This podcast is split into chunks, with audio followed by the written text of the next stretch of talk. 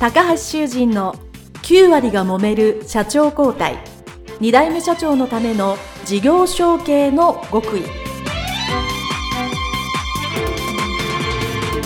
この番組は2代目社長専門経営コンサルタント高橋修人が経営に悩んでいる2代目社長やこれから社長になる後継者に向けて経営力を伸ばし会社を引っ張れるリーダーシップを身につけるための番組です。これまで数百社をコンサルティングした実績から2代目社長ならではの悩みを知りその解決のための独自理論によって2代目社長もまた従業員も幸せに仕事ができることを目指した内容です。皆さんこんにちは。事業承継コンサルタントの高橋修人です。本日はバイリン株式会社小林博正社長のお店にお邪魔してのインタビューでございます。小林社長よろしくお願いいたします。よろしくお願いします。はい、えー、こちらは東京の梅屋敷というところのお店でちょうど今私お昼を美味しくいただいた後のインタビューになりますので、えー、まずは小林社長の自己紹介をよろしくお願いいたします。はい僕らはですね、東京都大田区にある梅屋敷というエリアで、ちょうど羽田空港と品川の間ぐらいで、え地域密着ドミナント居酒屋業態中心に今4店舗ほど経営させていただいております。あともう一つ、家業が不動産賃貸は地主の役割をもらっていて、その3代目として承継して、今2社の代表を務めながら、そんな創業も承継もしている社長面白いということで、商店街の理事にも就任させていただいて、今大きくこの3つのコミュニティで活躍させていただいております。はい。ということで、会社を引き継がれてる上に、えー、その引き継ぐ前に、創業、まあ、居酒屋、その飲食店を創業されてるということですごくバイタリティのある方だなと思って今日はあの楽しみにインタビューをさせていただきたいと思いますが、まず引き継がれた会社というのは不動産賃貸業されて、まあ、そちらは、えおじい様が創業されたということで、で、何年ぐらいになるんですか、合計で。えっ、と、もう、おじいちゃんがもし生きていたら、100を超えると思うので、はい。そこから換算すると、そうですね、まあ、ここに根付いて今、70年か80年ぐらいになると思います。はい。まあ、それを引き継いでらっしゃると。いうことだと思うんですけど、えー、少し子供の頃の話をお聞きすると、そうするとまあ、生まれた時からそういう家でお仕事してるというのは、まあなんとなく分かってきたと思うんですけど、小さい頃に、じゃあお前が三代目だから、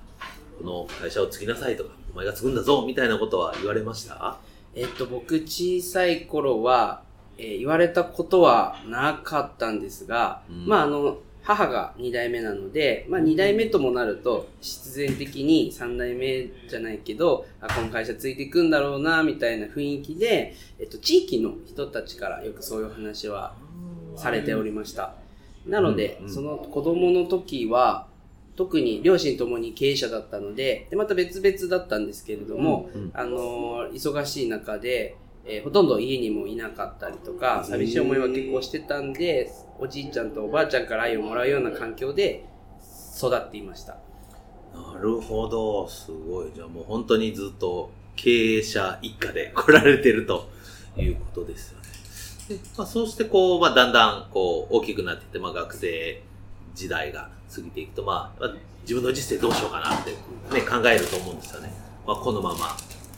引き継いでいくのか。いやいや、俺は俺の道があるから、なんかどっかやりたいことがあるとか、どっか勤めるとかっていうふうに、こう、大体このインタビューでもどちらかに分かれるんですけど、小林社長はその若かりし頃ですね、あの社会人になろうという手前の時はどんなふうに考えてました？はい、えっと、僕自身は、あちょっともうちょっと先に戻るんですけど、まあ、10歳の時に、はい、あのお父さんがですね10億円の借金を抱えて自殺をしてしまって、はい、先ほどの環境の中おじいちゃんが病気でおばあちゃんが病気で亡くなってこう母までこうがん。って宣告されてその時が12歳なんですけど、えー、小学生で、は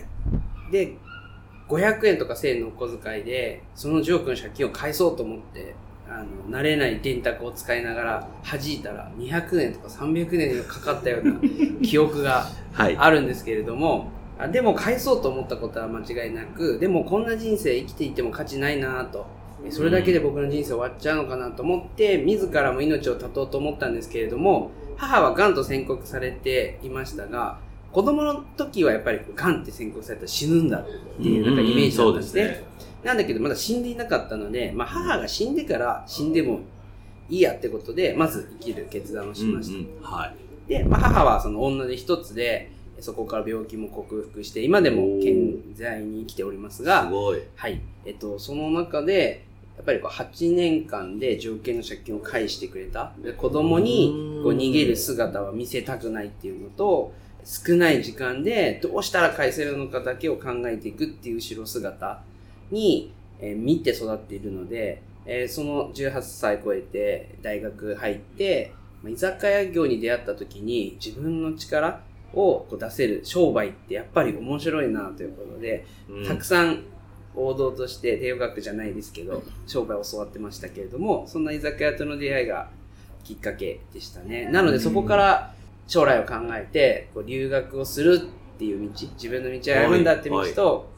母も高齢だったので、来てるってすごいなと思っているので、うんまあ、この地域に恩返ししたいっていう思いもあったし、あと母に恩返ししたいっていう思いもあったので、どちらを優先するかっていうのはその時迷ってましたが、命が時間と考えるならば先に恩返しだろっていうことで留学を諦めて、えー商売を創業しました。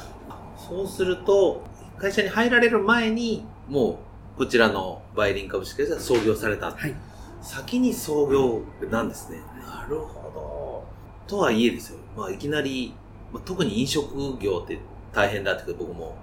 昔自分がやってたから知ってるんですけど、それ創業してなかなかすぐうまくいかないと思うんですけど、なんかやっぱ最初ご苦労があったんじゃないですか？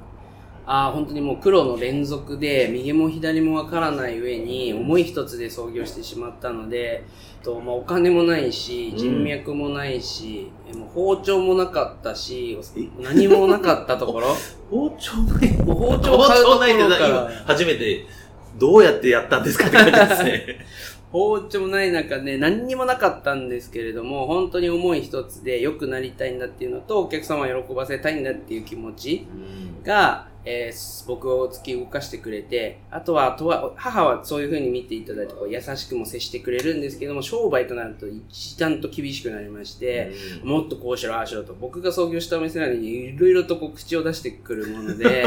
そこでこう、最初は我慢してやってたんですけど、結構こう言われるようになって、バチバチに喧嘩するようにとかはなりましたね。まあ、そんな中で苦労があったんですよ。まあ本当に右も左もわかんないで、今だったら知識がついているので、うん。例えば、まな板の清掃で、一日が終わって、洗剤で洗って、熱湯をかけて、で、ブリーチで消毒をするというような工程でうん。30分ぐらいで終わるんですけど、はい。え本当に何もわからなかったので、2時間とか3時間ブリーチにつけないとダメなんじゃないかとかで、本当に1日22時間ぐらい働いて、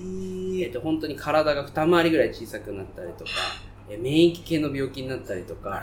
本当に最初の1年は結構辛い思いをしたりはしました。でまあ、それで今は3店舗、はい。もうまあ、広げられたということで飲食店、もう普通に創業された3店舗でももう成功されてるというふうにもう間違いないとは思うんですけど、まあ、そういうふうになってこられた、なんだろうな、まあ、すごく100も1000も努力をされてると思うんですけど、まあやっぱこれが一番大事だなっていうのは、これは創業の経営者としてでいいんですけど、なんかこう、まあ、これを聞いてるリスナーさんにアドバイスみたいなのありますか？あもう本当に創業した時からずっと思っていることはですね、やっぱり自分自身の成長が一番の恩返しになるなと思っているので、とにかくできないことができるようになるようにっていうことと、あとはもう本当に自分の成長にたくさんの人を巻き込んでいきながら、えービジネスも周りも人間関係からこう全部良くなっていくと繁栄って起こるなと思っているので、ぜひこう悩みや自分自身の何がわかるんだとか、俺どうせ俺なんてとかっていうこう思いがあったとしたら、それを聞いてもらえる人に聞いてもらうっていうのが一つ成長の秘訣かなと思ってます。なるほど。自分のね、その思ってることを聞いてもらう、まあ、人が近くにいる。まあ、もしくは、まあ、自分で喋らないとダメなんで、自分で喋れるようになるっていうのは、それすごく重要ですよね。会社を引き継がれてからの話はまた後半でお聞きするんですけど、じゃあそのまあ、今から考えてでも結構ですけど、そのまあ創業されてることとして、まあこれを聞いてる2代目さん、3代目さんがまだ社長になる前、後継者時代に、これをやっといた方がいいよっていうのは何かアドバイスありますか？後継者時代にこれをやっといた方が後々いいよなるほど。えまああの、創業も証券もして、もしも今、昔に戻ってやり直せるとしたら、うん、僕自身はやっぱりこう、もう少しこう財務の勉強とか、こう、ロームの勉強とか、うん、えそういうところに果敢に勉強したりとかチャレンジしていたら、まあ、今よりはもっと良かったのかなとは思います。あとは、そうですね。やっぱりこう、身近な人がどんどんいなくなるっていう経験をしてくると、チームで何かをするっていうことが、えとてもこう楽しくなったりとか、えやっぱりその価値を見出して、まあ、こう今があるので、やはりこう昔に戻るとしたら人間関係人の力を借りるっていうことは非常に重要だなと思っております、なるほどそうですよねまあ飲食店ってもちろん財務もこれお聞きのリスナーさんで大切なと思ってますけど特に飲食店の場合やっぱり人材の流動がアルバイトさんが多かったりするんであるのでロームとかねそのそういうチームでやるっていうのはすごく重要ですよね。やっぱそれでね、うまくいってるお店もあるし、まあ僕もその飲食店で勤めてる時に、もういいお店なんだけど店長が変わったらもう全然売り上げが下がっちゃったみたいなのはよくあったので、まあ、その店長というかリーダーのそういうロームっていうこうチームで動かすっていうところの、まあ要は技術的なノウハウもそうだけど、それ以外のこう、なんていうかな、人、さっき言った人としてのあり方みたいなのは、やっぱり重要ですよね。非常にそうですね。もうあり方非常に重要で、やっぱりこう恩返しをしたいっていう目的で、こう13年走ってきていますけれども、やっぱり一番は目的、原点に帰ること、常に原点に帰って振り返りながら成長していくということが、一番の近道なのかなとは、えー、思いますね。あとは、そうですね、目的がやっぱり明確になって、まあ、そこから目標を立てたりとか、うん、そういうふうに自分の中でこう決めて進んでいく。その目標とか目的の中に、やっぱたくさんの人、身近な人とか縁ある人とかを入れていきながら、やっぱりこう成長していくと良くなるなとは思っています。はい、ありがとうございます。さすがなんか、引き継いでるのもあれば、創業者としてのお言葉が非常に大きいなと。ありがとうございます。まあ、それでは会社を引き継ぐ前のお話ですね、インタビュー前半は一旦これで、えー、終わりたいと思います、えー、皆さんどうもありがとうございました。失礼します。失礼します。